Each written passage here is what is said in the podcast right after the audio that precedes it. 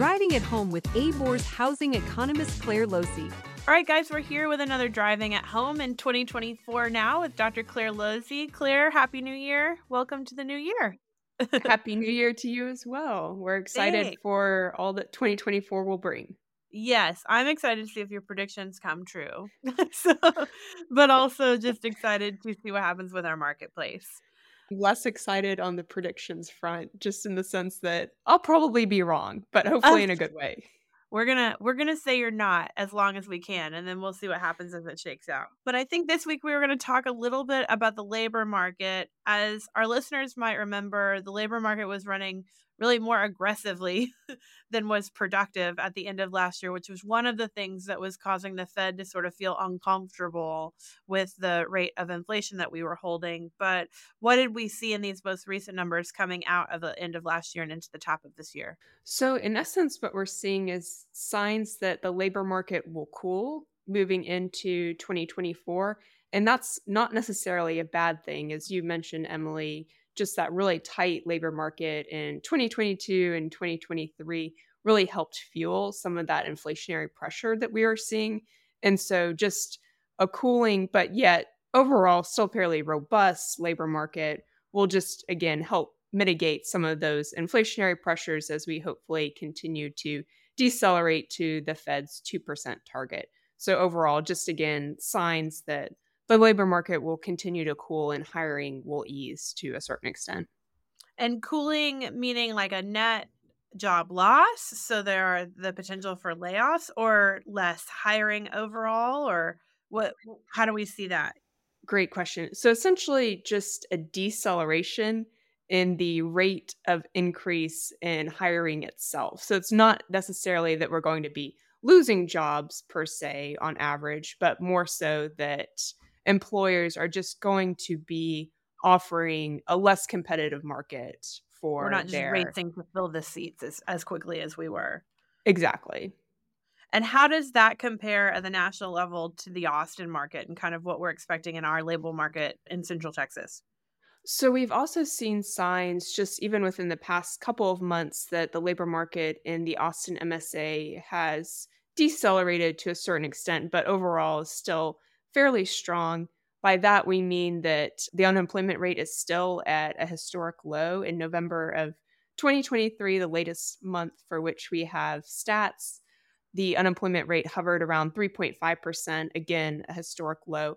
However, our job growth eased to about 2.9% on a year over year basis. So that's coming down from those recovery highs, you know, as, as we entered that recovery from the initial job losses that we saw during the beginning stages of the COVID 19 pandemic, you know, the recovery from that in 2021 and even moving into 2022, where we were posting double digit job gains, you know, we're certainly a far cry from that right now, but again, not necessarily a bad thing in the broader context, right? Just as we've talked about with home prices still very much elevated relative to pre pandemic levels not essentially analogous on the job front because again job growth has continued to remain positive but just the sentiment right that there's been some easing in the rate of increase. It's the pace of it right. And is austin still outperforming the nation in terms of total unemployment and gains and in growth in the labor market? With respect to the unemployment rate we're fairly commensurate to the us as a whole with respect to job growth itself, again, relatively commensurate. It just depends on which particular month we're talking about. Where we're really seeing a little bit of lag in the Austin market is just with respect to wage growth. So that declined to about 1.2% on a year over year basis in November. Again, obviously still a positive number, but just a lower number than we saw for the US as a whole. But of course, considering the broader context and those very strong wage gains that we saw again during the recovery from the job losses that we experienced during the COVID 19 pandemic, not necessarily a bad or surprising thing for the Austin market.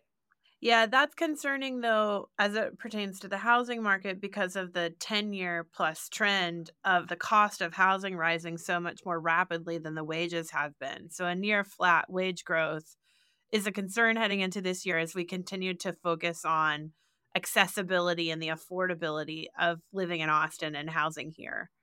Absolutely. Affordability remains a key constraint to our market.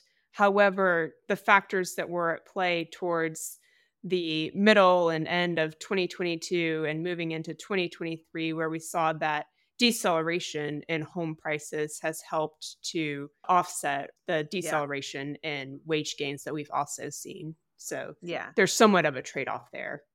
Yeah. Well, we'll hope to see more of that and certainly hope to continue to see a positive trend in the mortgage interest rates as we've seen at the top of the year. Well, let's right. talk a little bit about our week over week market stats. How are things looking this early in January? So, a huge caveat here, of course, the stats are a little bit all over the place, right? Just what with the holiday season. Overall, what we saw is that on a week over week basis, closed sales were actually down about 65%, which was very surprising to me. But we just seen that essentially realtors and their buyers were pushing their sales through the market in late December, you know, right between Christmas and, and New Year's, essentially, while the week after New Year's was essentially just kind of a dead week. So, again, it's just not really a fair comparison to make and certainly stay tuned to weekly stats moving forward. Next week will also be somewhat of a strange week to look on a week over week basis, just because we'll be comparing this week to that lull in activity that we saw the first week in January. So I would just say stay tuned, really. And of sure. course, too, as you mentioned, just with mortgage rates now hovering around 6.6%, you know, that's a pretty significant decline from where we were in late October, you know, top of November. So w- we should start to see some of the effects of that matriculating into our sales data, right? Just given the amount of time it takes, you know, for a sale to move through the market. So that should start to appear. Yeah, my sense is that people, agents especially and their buyers are ready to hit the ground running this this January and excited about that shift in the mortgage interest rates. And I know that if any of our members need help navigating what's happening in this market as we're kind of looking at a more positive outlook here in January, they should join us on January 31st during the annual meeting where you're going to give a deeper dive on what to expect overall from the marketplace across 2024. Exactly. Yes, we'll be talking all things Austin residential real estate in 2024.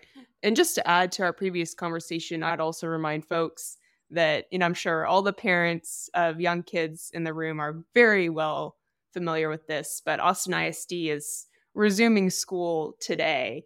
So that also adds tomorrow. a little bit of context. Tomorrow. Well, this is how this is how we know clare doesn't have children yet. We're um, recording um, on a monday. but it'll be it'll be released tomorrow so I was yeah, thinking that's fair. that's fair. But yeah, yeah. Essentially, there, therein right, lies right. the distinction between a mama with two boys at home. but yeah, they thank you. Thank goodness school starts tomorrow. The children will return, and then maybe right. those who are needing to buy a house can resume the yes, house hunt. well, yeah, we'll have a little bit of more normal activity as everyone's back in town. I will say though, it's been nice. Traffic has been a little bit lighter over the past couple weeks. So I'll, I'll, take the traffic as long as my kiddos can get back into the classroom and where they belong during the fair day. enough. Fair enough. All right, Clare. Well, we'll look forward to talking more next week. We know that it's early yet in this year, but we're excited about an active marketplace and an active spring and glad to have you guiding us. So thanks so much. Oh, thanks for having me and happy 2024, everyone.